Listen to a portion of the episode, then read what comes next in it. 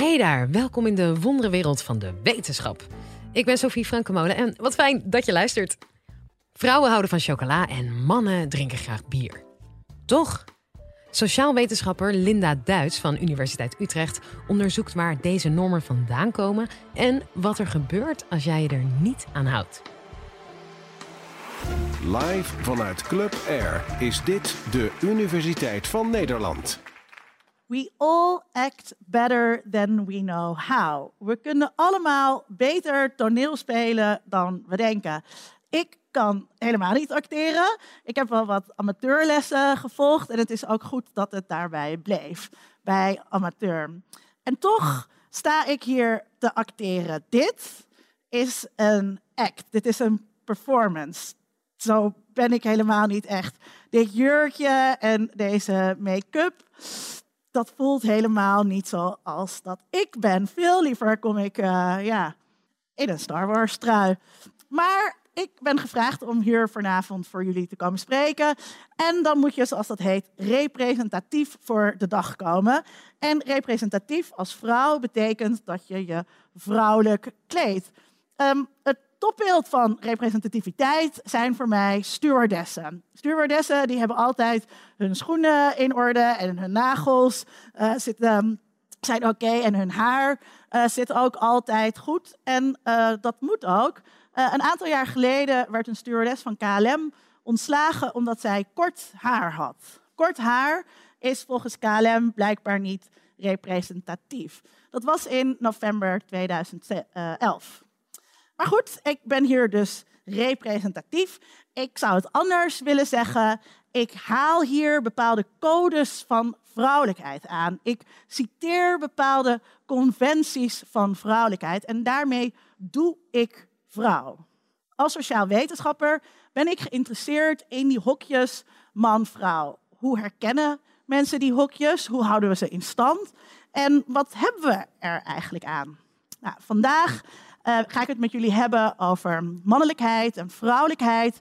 En dat man en vrouw eigenlijk toneelstukjes zijn, maar toneelstukjes die niet vrijblijvend zijn, maar grote gevolgen hebben in onze maatschappij. Voor zowel vrouwen als ook voor mannen.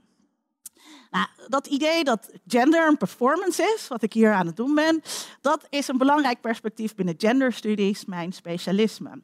De Franse filosoof eh, Simone de Beauvoir schreef in 1949 de beroemde zin: Je wordt niet als vrouw geboren, je wordt tot vrouw gemaakt. Een vrouw die trekt haar BH aan, die brengt haar make-up aan, zij kleedt zich aan. Ze is een representatie van een figuur, maar ze is dat nooit echt. Ze is altijd een imperfecte identificatie met een ideaalbeeld. In de tweede golf, de tweede feministische golf, zo in de jaren 70, ontstond er een onderscheid tussen seksen en geslacht aan de ene kant en gender aan de andere kant, dat de meeste mensen wel kennen. Seksen verwijst dan naar ja, de biologische realiteit, je lichaam, zeg maar, man of vrouw. En gender verwijst dan naar de culturele constructie, mannelijkheid en vrouwelijkheid. Nou, seksen wordt gezien als tegengesteld, als uitsluitend. Je wordt geboren en dan ben je of het een of het ander. Het is een meisje.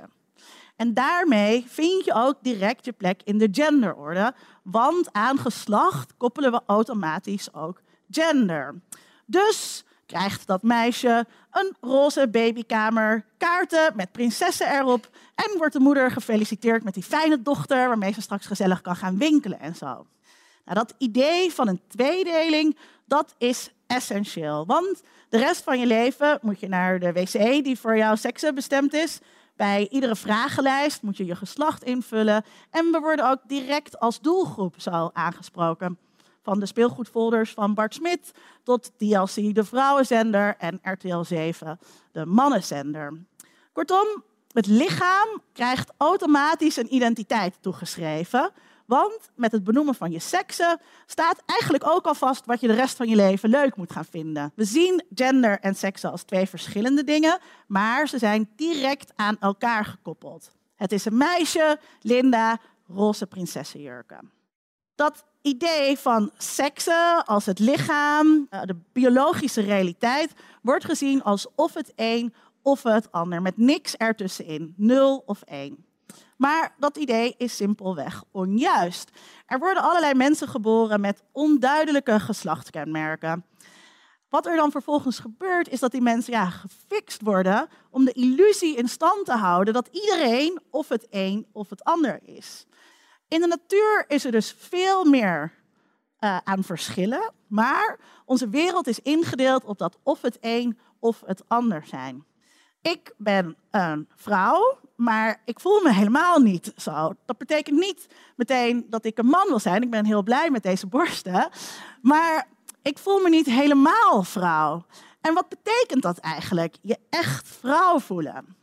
De Amerikaanse filosoof Judith Butler zegt dat gender niets meer is dan een performance. Met de manier waarop we praten, hoe we bewegen, wat we consumeren, hoe we ons aankleden, herbevestigen we steeds voor elkaar wat het betekent om vrouw te zijn. Dat betekent niet dat we zomaar iets kunnen aantrekken of zomaar iets kunnen doen. We hebben met elkaar allerlei codes afgesproken. En we zijn ook met z'n allen heel erg getraind in het herkennen van die codes. Jullie kunnen hier allemaal van de mensen om je heen in één oogopslag vaststellen of dat een man of een vrouw is. Afspraken dus. We hebben met elkaar afspraken gemaakt. Bijvoorbeeld dat nagellak en romcoms en chocola, dat dat allemaal hoort bij vrouw en vrouwelijk zijn. En door nagellak en romcoms en chocola te consumeren, doen we vrouw. En door vrouw te doen, houden we de mythe in stand dat er zoiets bestaat als vrouw. Dat is helemaal niet natuurlijk, maar het is allemaal constructie. Gender is een toneelstukje dat tegelijkertijd waar is. En dat is heel handig uit te leggen. Uh, uh, dat doet de socioloog Dick Pels, legt dat heel handig uit. Aan de hand van Sinterklaas. Sinterklaas uh, bestaat niet. Sorry. hij, hij is een verzinsel.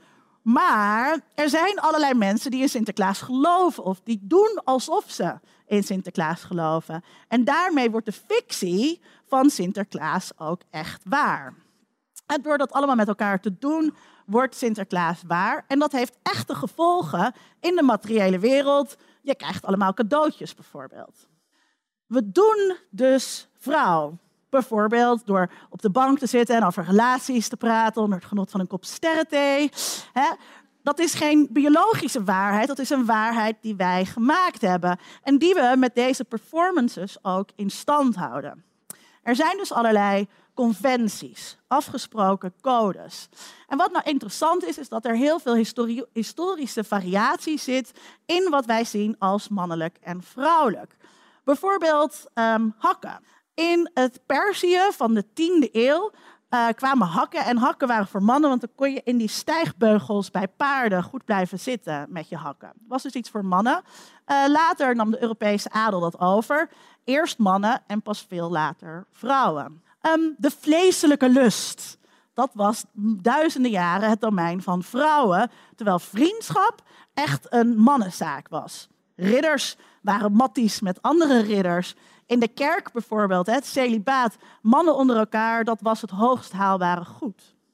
Um, ander aardig weetje, roze was tot de Tweede Wereldoorlog een typische jongenskleur. Echte meisjeskleuren waren grijs en blauw, lekker rustig. Dat drukke roze, dat was meer iets voor jongens. Dus wat we zien als mannelijk en vrouwelijk is niet stabiel, maar een constructie die door tijd en plaats varieert. We houden heel graag vast aan die man-vrouw beelden. Kan je nou niet gewoon kiezen welke conventies je aanhaalt? Hè? Mannelijk of vrouwelijk? Kan je niet gewoon kiezen welk gender je performt? Die filosoof Judith Butler is een filosoof. Hè? Haar werk bestaat uit nadenken. Zij baseert zich uh, op allerlei teksten, medische wetenschap bijvoorbeeld, films, literatuur, andere filosofen. Ik ben sociaal wetenschapper en ik wilde zien hoe dat performen van genderidentiteit nou precies gaat. Ik heb um, daartoe onderzoek gedaan in groep 8 en daar heb ik de cultuur van meisjes bestudeerd. Ik heb hen geobserveerd. Nou, wat blijkt? Die meisjes die beheersen die conventies van mannelijkheid en vrouwelijkheid heel erg goed. Ze kunnen dat heel goed herkennen, ze kunnen daar heel goed over praten en ze kunnen dat zelf ook heel goed performen. Bijvoorbeeld nou, loszittende, oversized kleding. dat is echt voor jongens. Alles met een bloemenprint, dat is voor meisjes. Sieraden zijn echt voor meisjes. Tenzij het gaat om een ketting met een wietblad bijvoorbeeld eraan. Dat is dan weer echt iets voor jongens. Uh, echt voorbeeld uit mijn onderzoek. Ik zag daarbij ook dat lichamen beperkend werken. Als je een beetje groot en lomp bent, dan is het heel moeilijk om een echt meisje-meisje te performen. Om heel erg die vrouwelijkheid aan te halen. Er waren bijvoorbeeld ook meisjes die voetbalden, die GTA speelden, uh, die kort haar hadden. Zij werden jongensmeisjes genoemd. En uh, dat mocht nog wel een beetje, maar een jongen die vrouwelijkheid performde, ja, dat kon echt niet. We zien dus dat het lichaam ertoe doet. Dat komt omdat je geslacht bepaalt welk gender je mag performen. En daarbij is er een hiërarchie met vrouwelijkheid onderaan en mannelijkheid bovenaan. Maar ook in het type uh, lichaam dat je hebt. Als je veel rondingen hebt, dan is het makkelijker om vrouwelijkheid te performen, want wij zien rondingen als vrouwelijk. En misschien is dat ook wel de reden dat niemand hier twijfelt aan mijn gender performance. Ook al voel ik me dus niet echt vrouw.